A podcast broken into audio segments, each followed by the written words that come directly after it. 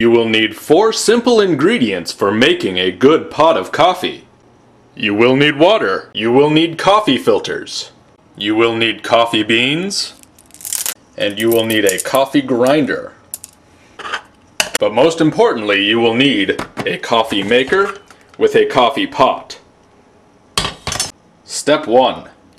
Put water in the coffee maker. Step 2. Grind the beans. Now take one coffee filter. Take the grounds that you just made and dump them into the coffee filter. Good. Now remove the filter from your coffee maker and put the grounds in and replace the filter. And all that's left is hit go.